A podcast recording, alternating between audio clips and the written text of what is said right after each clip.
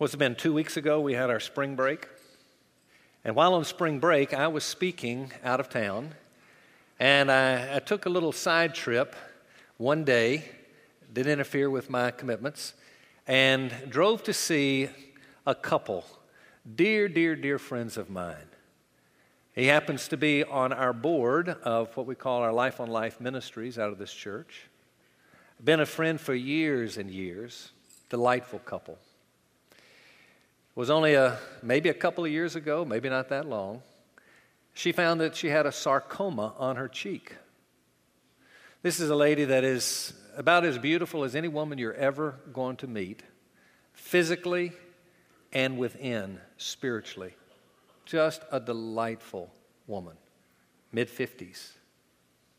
She finds out she has a sarcoma, and they tell her, You're going to have to. Uh, you're going to have to take that out, and to do so, we're going to have to remove your cheekbone and part of your mouth. The question, obviously, is this going to pretty much assure that I'm okay? And they had to give her the hard news that no, this is such a rare sarcoma, we don't really know how to deal with it. And truthfully, it will probably take your life. She said, Well, actually, I'm fine. I'm okay. I'm just going to meet my Jesus and I'll, I don't want that surgery. They said, No, I don't think you understand, but the reason that we want to give you the surgery is to minimize the pain that you're going to experience. So she went through the 17 hour surgery and the weeks in the hospital and all the stuff that goes with it, taking out a big portion of her face. It was not many months later, they said, Well, the sarcoma is still growing as we feared and assumed it would. Now we're going to have to take out your eye and your eye socket and remove the rest of this half of your face. She says, You don't understand. I'm okay with meeting my Savior. I'm all right. They said, No, you don't understand. You want to do it to minimize the pain that you're going to have to experience. And so, as I drove to be with them, maybe for three or four hours, we talked about her very soon death. It could be in weeks now, could be months, maybe. She knows that it's nearing the end and she is in excruciating pain. We sat for four hours, and I could say with integrity as I left, what a great, great time together. We talked about death, we talked about dying, we talked about heaven, we talked about her memorial service. Well, here I am talking to her and hearing her not use the words of the title of my message today, but, but she was saying the very same thing. Everything is going to be all right. Everything is going to be all right. So I pull Bob aside and I say, Bob, now what's the real story? Tell me. How's she doing when she's just with you and in the late night and the, oh, she's in terrible pain. She hates the pain, but let me tell you, what you see is what you get. It's all the time. I have not seen one time in these two years where I've seen her in any way not exhibit a sense of confidence that she is okay and she's doing well. You know, it's real easy for me to say, here I am teaching on everything is going to be all right. My health is fine right now. My family is doing well. No major catastrophes of life at this point. Oh, real easy to say. That's not her story. She can say, I've experienced the worst, and I can tell you everything is okay. That being said, the question that many of you would be asking how can anybody go through that? How do they live through that kind of an experience and honestly say, I am okay and everything is all right how do they do that? This is death. This is pain. This is the worst of suffering. And I'll suggest to you it's because of two things she's holding on to. She believes with all of her heart. Number one, she believes that her God is in control. Number two, she believes that God orders all things for the well being of his people, which includes her. I'm telling you, those two will take you further in life than you can imagine. I believe it with all my heart. I know it's true in life. We know it's true in so many arenas that if then, You can take something as menial as sports and say, okay, if it is true, if you are playing golf and you want to hit the ball straight, I don't care how you take it back, there are a lot of variables, but the truth of it is that club face has got to be square when you hit that ball, or you've got bad results. If you're playing tennis, you've got to come up over the side of that ball, and you've got to be accelerating when you do it. If you're going to get that top spin to be able to dip it down into the court, you're going to hit it out. You're going to have bad results. And folks, it is so true. It's the same if then. If it is true that God is in control and that He orders all things, even the stuff of the pain and suffering that we experience, so that it works together for good for those who love Him, as we read in Romans 8 28, then a person can say, everything is okay. Now, I realize that that's not going to be an easy place to get to. God has given to us an aid to enable that. It's called the book of Revelation. Grieves me. So many true Christians that love the Lord say, I don't ever read the book of Revelation. I know nothing about it. When I tried, it just, oh, you know. And I understand why, because it is rather mysterious as you read it. But in a sense, it's not. And this was the book that he gave for his people of all time to say, You're going to live in a broken, painful, hard world. You got to know everything's going to be all right. Here's Revelation. This will be what you need. And especially chapters four and five. If you've been with us in the past week, I think you would know, if you were last week, why I would be saying that. What we're going to do is we're going to take a glimpse into what we're going to call the throne room of God in the heavenlies. This week, we're going to, we're going to take a post Easter glimpse. Last week, we took a pre Easter glimpse, and I'm going to bring you in. If you weren't here, don't think, oh, I missed it. No, I'll bring you in very, very quickly. And so we can pick right up. But it's a throne room. Maybe to give you an analogy to help you, last week I mentioned that which is called a war room that the United States government has. It happens to be in Tampa, Florida. During the Iraq conflict, we had a member of this church, I alluded to him last week, who was there stationed in Tampa, his job to be alongside Tommy Franks, the commander of our forces at that time. I happened to see him as I left one of the services last week. I said, Did I get it right? He said, You did. I said, Tell me more. He said, Randy, it's really amazing. We're talking about a throne room in heaven, and there's a, there's a throne, and the king is on it, who is God.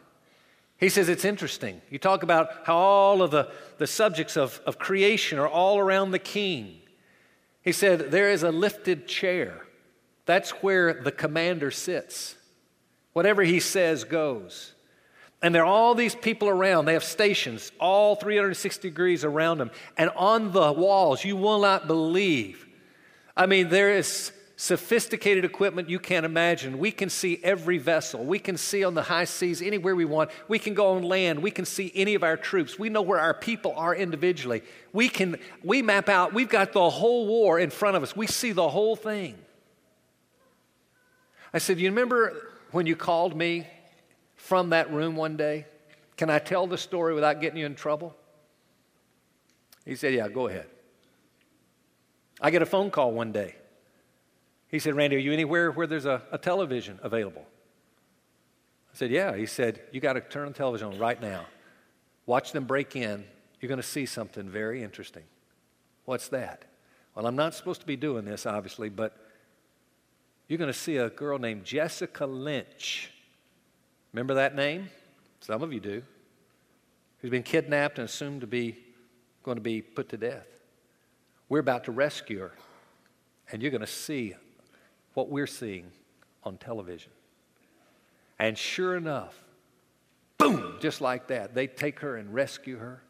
Can you imagine the difference in the perspective of those that are sitting in that command room knowing everything that's going to happen versus one of Jessica's friends, maybe her parents who are not in the know? Certainly, Jessica herself, who's thinking, I may be put to death any minute, not so. They knew what was going to happen in our military leadership. They're going to come in and rescue her like they did. That's the perspective God wants us to have. But you got to go to the throne room to understand that. And God invites his apostle John, his beloved, to come into that throne room and to take a peek so that we might see what he saw. So, with that, I'm going to invite you, if you have your Bibles, you can turn to chapter 4, verse 1. It's the only verse that I'm going to read out of chapter 4. We'll pick up in chapter 5, and you have that on the back of your outline as well. I'll tell you the rest of the story to bring you up to date to where we are in chapter 5. It reads like this, chapter 4, verse 1 After these things I looked, and behold, a door standing open in heaven. And the first voice which I heard, like the sound of a trumpet, speaking with me, saying, Come up here, and I will show you what must take place after these things. Last week we described what and why. That's Jesus speaking, and why we know it is. I won't go back into that. But Jesus speaks to John, his beloved, in a vision of sorts, and he says, Take a peek. And so you can picture him walking around the corner, and there's a door open, and he looks in and goes, Oh! It's God Himself. Now, God is a spirit, doesn't have a body. So He's going to describe what He sees through a picture that God has given to Him. And a picture saying more than a thousand words, it gives us an understanding of God that He sees and all that are around Him. So, what's going to happen is in the next couple of verses, John sees God sitting on the throne, and this is how he describes him. He describes him as a like jasper Jasper would be that which is pure. He describes him like sardius, which is blood red. It would be, it would be representing the wrath of God, that true part of his character that's very real. Then, as a rainbow, and you think of rainbow, you think of mercy. And he's on the throne. What does a throne mean? A throne means he's in charge, he's in control. When you're on the throne, that means you've got kingship. And when you have kingship, you have power and you have authority. We call that sovereignty. We have a God who is sovereign, but not just sovereign. And not just one like John could say, oh, oh, look, he, he's a holy and, and he's a wrathful God. And he's not going to say, oh, he, he's just, a, he's just a, a friendly, kind, sweet God up in heaven. He's my friend in heaven. He's merciful. No, it's all together. And he sees God. But he doesn't stop there. John sees something else, secondly. He sees the court before the throne. Now, the court's going to be made up of several different groups. First, 24 elders. It will tell us there were 24 elders. You think of the 12 patriarchs of the old, the lawgivers of the old. We think of the 12 apostles of the new. We talk about the law of Christ. These are the authorities of God's people through history. And he sees that leadership 24 thrones around the throne of God. Then he says he sees a sea of glass like crystal. Crystal is that which is pure. Sea is used throughout many places in Scripture, and particularly in Revelation, to talk about masses of people. These are the pure masses of people, meaning the Christian populace at large. He's describing all of creation because then he comes to four living creatures, and the four living creatures one has the face of a, a lion, uh, one the face of a, of, a, of a calf, the other a face of man, the other um, or likened to a, a, calf and so forth, and then the face of a man, and then uh, like an eagle. And four represents the number of, of physical creation. And so these are, the, these are the angels of high, and they represent all creation.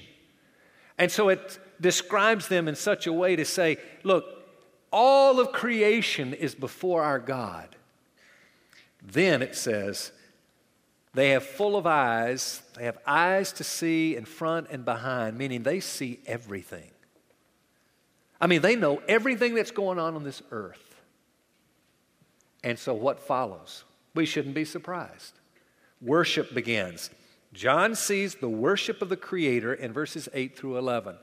And it describes, it gets us down to verse 11, and it says, Worthy are you, our Lord and our God, to receive glory and honor and power, for you created all things. This is the Father, creator.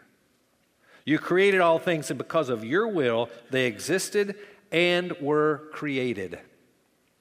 Well, I finished this study last week, midweek or so, and I thought, well, wouldn't it be great to see a picture? I wonder, I'm picturing in my mind what it looks like. And we have a professional artist in our church who's just outstanding. And uh, uh, Steve Stanley, and I said, uh, uh, let's, let's find a, let's get us a picture of this. And so he was kind enough to draw us a picture. And if I remember, hope I will at the end of the service, I'll bring back this as a, as a reminder. But I want you to just look at this picture. And that just shows the, the story, the, the sea of glass around representing the masses of people and so forth and so on. Great picture there. You might want to remember that picture maybe Tuesday afternoon or Thursday morning, who knows? We'll come back to that. But then we see John seeing what all but a few of us see. And when I say a few of us, maybe not of us right here, I hope not. But what all of this world, but a few within it, see, they see. I hope you don't see what John sees. Remember, this is a pre Easter glimpse into the throne room. Here's how it reads in verse 1 of chapter 5. I saw in the right hand of him who sat on the throne a book written inside and on the back, sealed up with seven seals. And I saw a strong angel proclaiming with a loud voice, Who is worthy to open the book and to break its seals? And no one in heaven or on earth or under the earth was able to open the book or to look into it. Then I began to weep greatly because no one was found worthy to open the book or to look into it. Do you know what this book or this scroll is?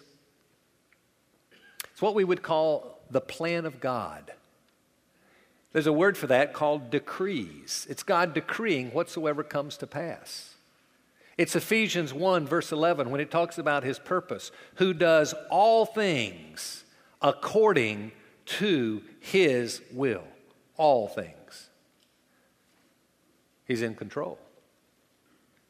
Well, the problem is, though, that it's being held in the, in the hand of the Father, but everyone realizes there's no one worthy to open it. Wait, the Father is not worthy to. Nope, not by the role of the person of the Father. He's not. He's powerful enough, but there's something else going on here. Someone has to be worthy to open up the scrolls, which means once the scroll is open, his plan is being executed to the well being of all of his people through history. This is why all things work together for good to those who love him. This is the plan that God has, and John sees it and says, and it's not opened. No wonder it looks like the church is going to be annihilated. Maybe there is no gain in all of our suffering. And maybe this martyrdom that we're facing, maybe it's not. What is this all about? And he weeps because he's now like the world today. When their false hopes begin to evaporate, they're left saying, What is there in life? It's just pain and struggle and death. It means that there is not going to be, there's not going to be protection during times of trial. There's not going to be any salvation from our sin. There's not going to be any future inheritance. And he just begins to weep. And you know, that's the story of most of this world today when things go wrong in their life. Now, don't hear me wrong when I talk about weeping.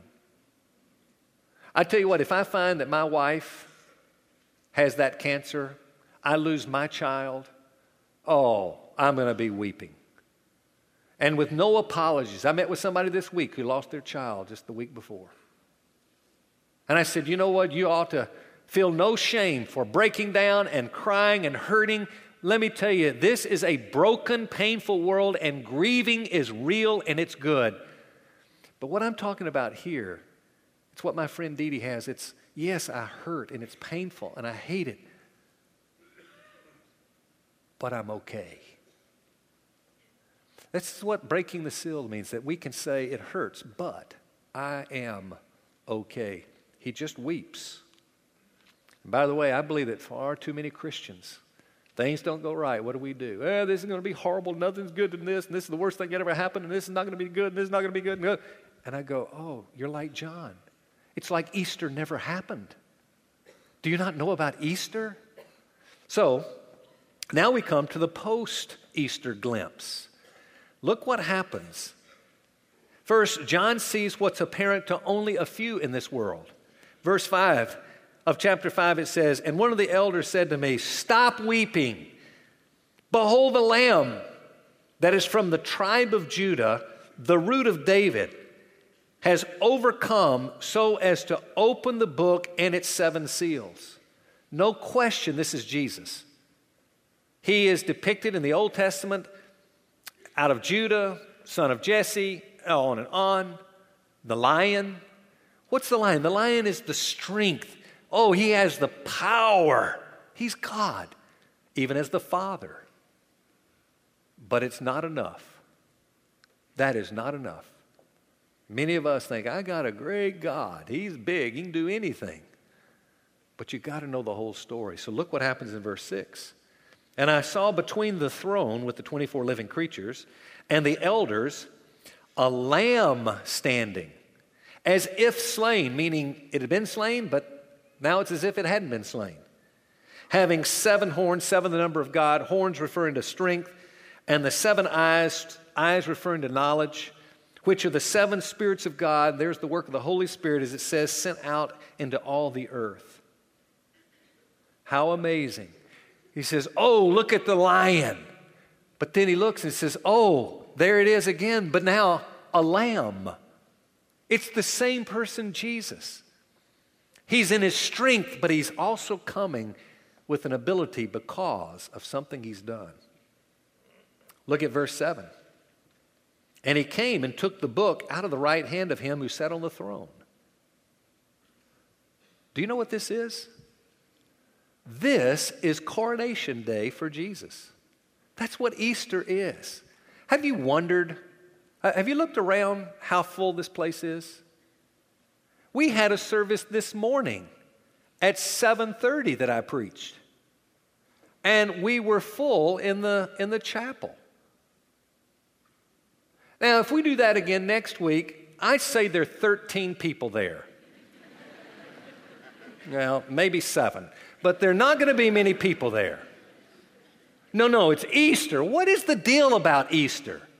Is it because, oh, it's a holiday and, oh, this is, if you don't get in one religious shot, you do it this week and therefore let's. No, no, no. It's because this is his coronation day. The minute he rises from the dead, he is crowned King of kings and Lord of lords. Why? Because he is worthy. Why?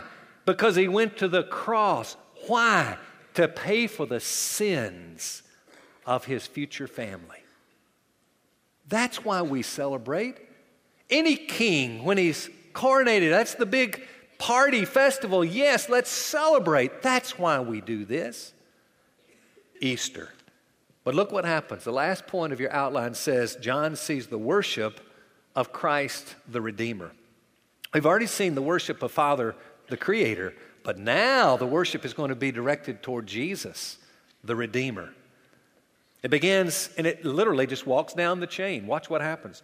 The four creatures and the 24 elders to begin with in chapter in verses 8 through 10 it says when he had taken the book the four living creatures and the 24 elders fell down before the lamb each one holding a harp that represents music and singing and golden bowls full of incense that's the prayers of the saints and by the way if you want a great barometer of where you are spiritually look at your prayer life and look at your worship even singing great barometers of where people boy my story for years, I became a Christian. I'd sit in church, I wouldn't sing a word.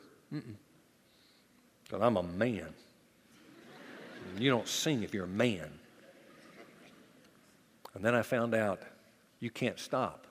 You have to sing when you're a spiritual man. Prayer and worship. Look at that verse 9. And they sang a new song New because this song couldn't be sung before because redemption had not been paid for. Saying, Worthy are you to take the book and to break its seals, for you were slain, that's the crucifixion, and purchased for God with your blood men from every tongue, tribe, and tongue, and people, and nation. And then it says, And you have, been ma- you have made them to be a kingdom and priests to our God, and they will reign upon the earth. I hope you're not waiting for some thousand years to come in the future where Jesus will finally reign. Oh no, he's reigning now. And guess what? We're reigning with him now. I have had the opportunity on many occasions to be with people that, I mean, outrun me in every direction of life, from, from anything from some of them famous to wealth to power to all kind of things, and many of these very much not in God's kingdom. And I could look at them and compare myself and go, wow, who am I? But I'll tell you, what a difference when you can think, oh, but I am reigning with Christ the King. You're talking about helping your self esteem? And to, by the way, realizing it has nothing to do with what I've done, or you, or any of us, it's the work of Jesus alone. But there's some of us whose self esteem, well, oh, I didn't make the team, and I'm not handsome, and I'm not beautiful, and I don't have the grades, and I can't get in this college, and I can't do that, and who am I? Look at everybody, look at. Let me tell you, all that's done away with when you can believe you're reigning with Christ even now. And get much better than that. Then it's the multitude of angels in verses 11 and 12. Then I looked and I heard the voice of many angels around the throne, and the living creatures and the elders, and the number of them was myriads of myriads, means ten thousands of ten thousands, and thousands of thousands, meaning a specific number, yes, but so large you and I aren't going to count them saying with a loud voice, Worthy is the Lamb that was slain to receive power and riches and wisdom and might and honor and glory and blessing. And then it all ends as the whole of creation now together in one chorus. And every created thing, verse 13, which is in heaven and on the earth and under the earth and on the sea and all things in them, I heard saying, to him who sits on the throne and to the Lamb be blessing and honor and glory and dominion forever and ever. And it wraps it up in verse 14 and the four living creatures, which represents all physical creation, kept saying, Amen. And the elders, represent spiritual creation, fell down and worshiped. End of teaching. But you can't stop there. You got to know this these chapters strategically placed prior to chapter 6. You know what happens in chapter 6? You could guess it almost. Jesus begins to take first seal, second, all the way through 7, and he breaks it open and he executes his plan on this earth. Do you know what the seals are unleashing? Trial and tribulation to unbeliever and believer alike, with this exception, that now, because of his purchase of people from every nation, those that have been purchased, all of those trials, all of that heartache, all of the brokenness, all of the pain is designed for the well being of his people. So, you know what the first of the seals is? The first one is war. Oh, but God doesn't like war. God hates war. God wouldn't want anything to do war. It's not part of his plan. Oh, yes, it is. It's right here. You know what comes second? Persecution.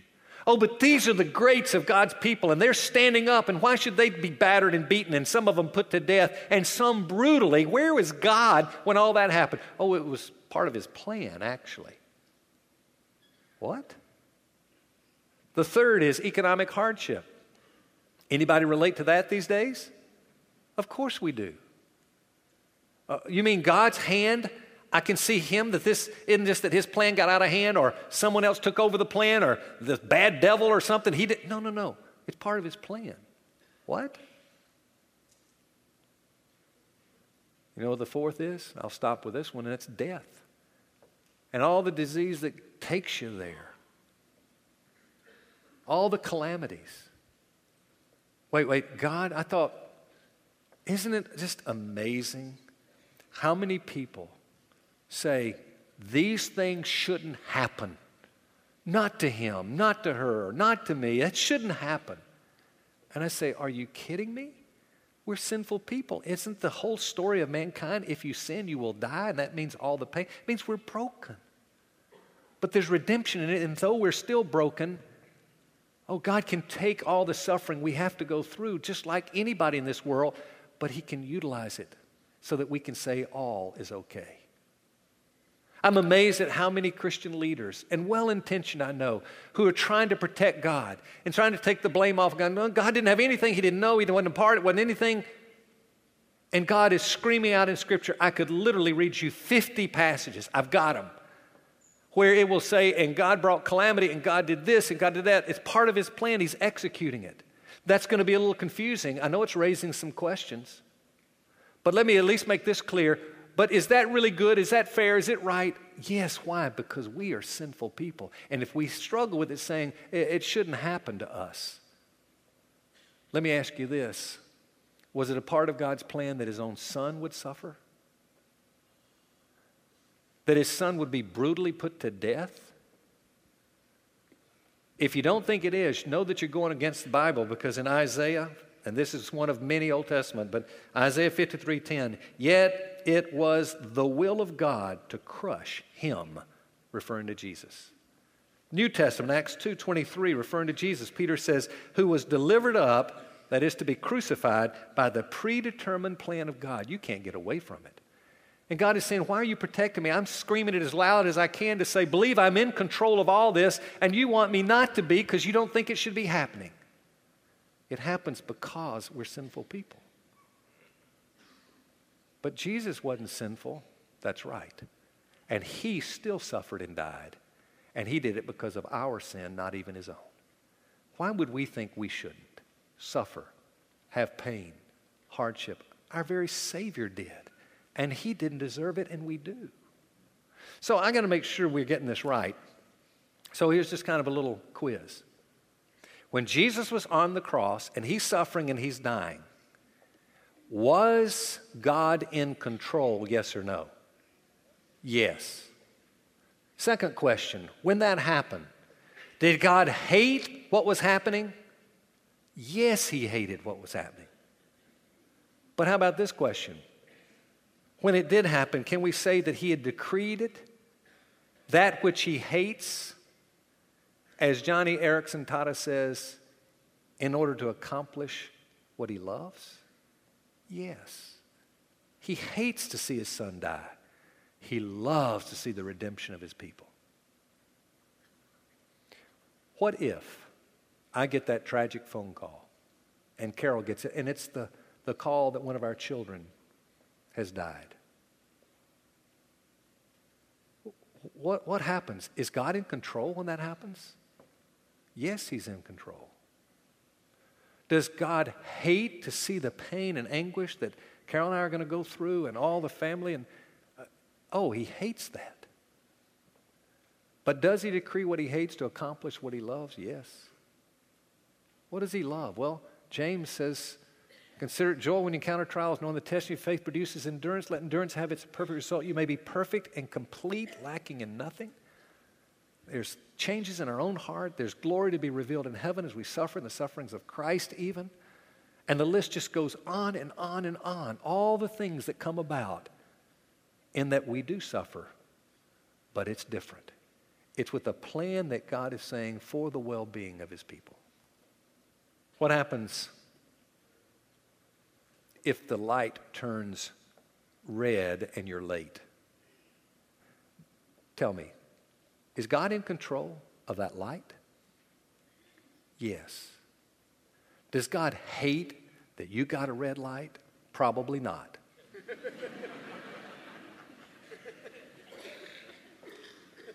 but the truth is, God is in control of everything. You got to hang on to that. You got to believe it. When you get the red light, or whatever that represents of the little things, when you get the phone call of death, cancer, whatever, representing the big things. Here's the question Will you remember the throne room? Will you picture it and say, Yes, he's on his throne? Or will you have that pre Easter glimpse and say, This can't be good, this is bad, all can't, no, God can't use it, God will not work it out, it is just bad, period?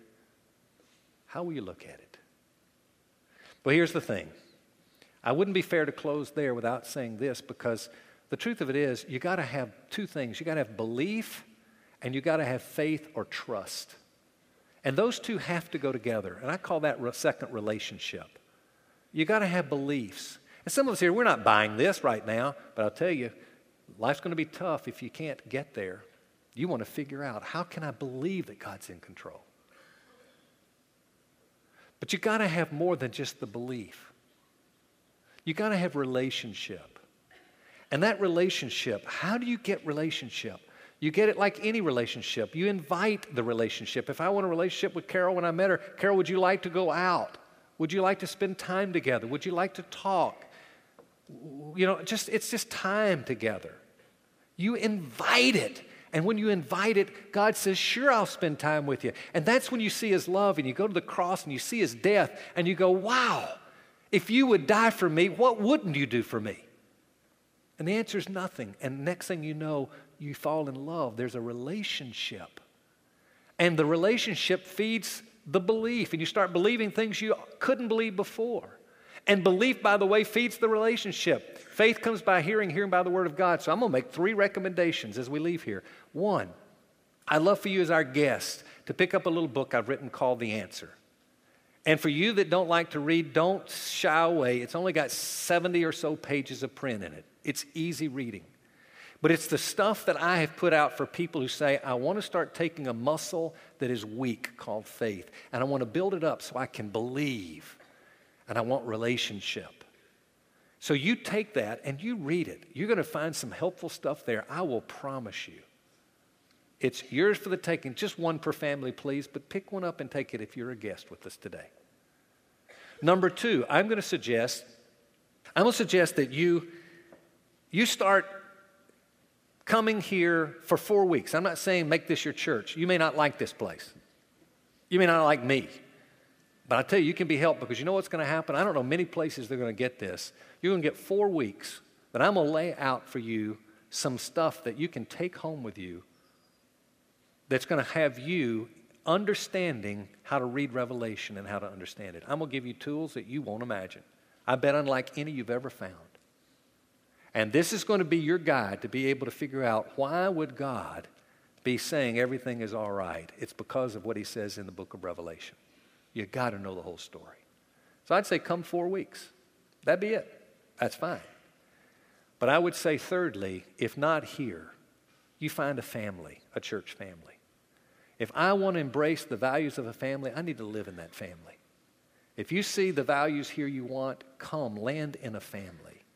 Start off by just coming to taste the perimeter. Maybe not next week, maybe the next month, but just check it out. And if not here, maybe it's too big for you here. That's okay. There are great churches other places, but go find a family that helps you understand how to live life. And here's what I predict is going to happen.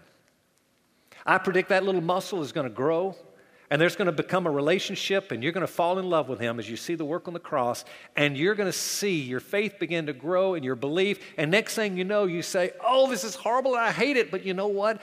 I do believe God's in control, and you know, I think He's got a plan. And if I could see behind the curtains of heaven right now, in the midst of all this ugly, I think I'd be saying, Yay, God, keep it up. Don't stop this pain and suffering. Now I understand. That's when you're at the place in life where you can say, Yes, everything is going to be all right. As we pray together, let's bow. Our Father in heaven, we thank you for the truth of this great story of Revelation, these chapters. Thank you, thank you, thank you. Thank you, Father, for your power and what you've created in all this universe. Thank you, Lord Jesus, though a person of the triune Godhead, as we know, even as the Father, that you have the same power, but you alone, as the person of Jesus, have paid the redemptive price of coming and dying. And for that reason, the church, historic and worldwide to this day, is applauding you and saying, Worthy is the Lamb. Thank you, Father, that you're not jealous. You're excited to see us honor your Son for doing what he's done. Thank you that on this day, those many years ago, there was a coronation day and you were taken into the heavenlies. And at that moment, from that moment on, you're reigning supreme. God, let us buy in more and more. Grant it for your honor. May we find people here coming to know you because of this. over the weeks to come. May those that know you know you better. And may we honor you. Even now, Lord Jesus, I pray you'd hear the people that love you singing out to you of your worth as our Lamb. And we pray this in the great name of that Lamb. Amen.